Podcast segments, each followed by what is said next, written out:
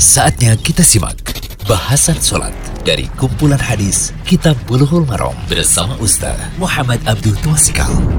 Alhamdulillah, salatu wassalamu ala Rasulillah wa ala alihi wa sahbihi wasallam. Kali ini kita berada di audio ke seratus enam puluh empat dari pembahasan Kitab Bulughul Maram karya Imam Ibnu Hajar al-Asqalani, kitab salat salat at-Tathawwu'. Mengenai waktu salat witir, ba'da salat isya hingga terbit fajar subuh. Hadisnya hadis dua puluh tiga atau tiga ratus tujuh puluh dua dari Kitab Bulughul Maram. Al-Khārijah bin Hudāfah radhiyallahu anhu qala qala Rasulullah sallallahu alaihi wasallam, innallaha amaddakum bi salatin hiya khairul lakum min humurin na'am. Qulna wa ma hiya ya Rasulullah? Qala al-witru ma baina salatil isya'i ila tulu'il fajri. Rawahul khamsatu ila an-Nasai wa sahahu al-Hakim.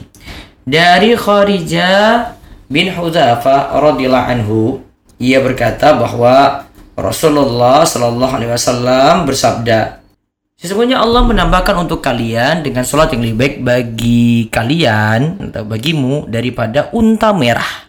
Kami bertanya, salat apa itu wahai Rasulullah? Beliau menjawab, witir antara salat isya hingga terbitnya fajar subuh. Hadis ini diriwayatkan oleh imam yang lima kecuali An-Nasai. Hadis ini sahih menurut Al-Hakim. Kalau lengkapnya di sini riwayat Abu Dawud, Tirmidhi, Ibn Majah, Ahmad. Dan Al-Hakim Syabla Fauzan dalam Minhah Al-Alam mengatakan hadis ini dhaif, tapi punya syawahid atau penguat.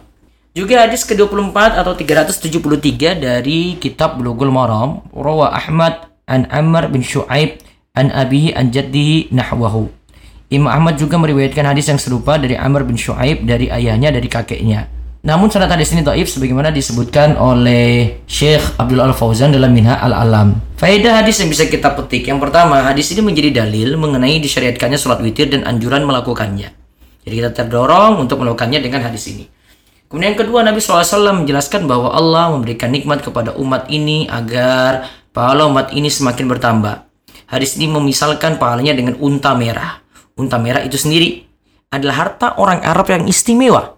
Salat witir tetap lebih utama dari harta tersebut. Salat witir itu lebih baik daripada dunia seisinya.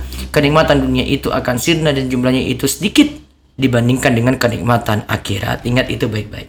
Kemudian yang ketiga, faedah ketiga waktu salat witir adalah antara selesai salat isya hingga terbit fajar yang kedua, yaitu fajar subuh. Waktu Waktu ini telah disepakati oleh para ulama sebagaimana dikatakan oleh Ibn al-Mundir dalam hadis Abu Sa'id disebutkan berwitirlah sebelum masuk subuh. Kemudian faedah yang keempat, waktu salat witir berakhir dengan terbit fajar subuh. Jika fajar subuh telah terbit, maka waktu salat witir itu berakhir. Kemudian faedah kelima, jika salat maghrib dan isya di jamak takdim dikerjakan pada waktu maghrib, maka setelah sholat isya sudah dibolehkan sholat witir meskipun masih waktu maghrib. Inilah pendapat yang lebih kuat sebagaimana dipilih oleh Imam Syafi'i dan Imam Ahmad. Alasannya, yang penting sholat isya sudah dilaksanakan bersama maghrib dan itulah waktunya. Wallahu ta'ala a'lam. Kemudian yang keenam, qunut saat witir disyariatkan, yaitu pada separuh kedua dari bulan Ramadan.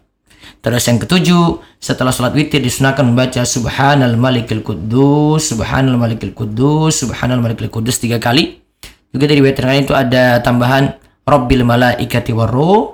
Kemudian di dalam hadis lain disebutkan tambahannya lagi, Allahumma inni a'udzu biridhaka min sakhatik wa bi mu'afatika min 'uqubatik wa a'udzu bika minka la uhsi sana'an 'alaik anta kama asnaita 'ala nafsik. Semoga kita bisa melaksanakan salat ini meskipun dengan rokaat yang ringan, yang penting ajak rutin continue. Semoga istiqomah dan Allah berkahi kita semuanya. Allah yubarik fiik. Demikian bahasan salat dari kumpulan hadis Kitab Bulughul Maram bersama Ustaz Muhammad Abduh Tuasikal.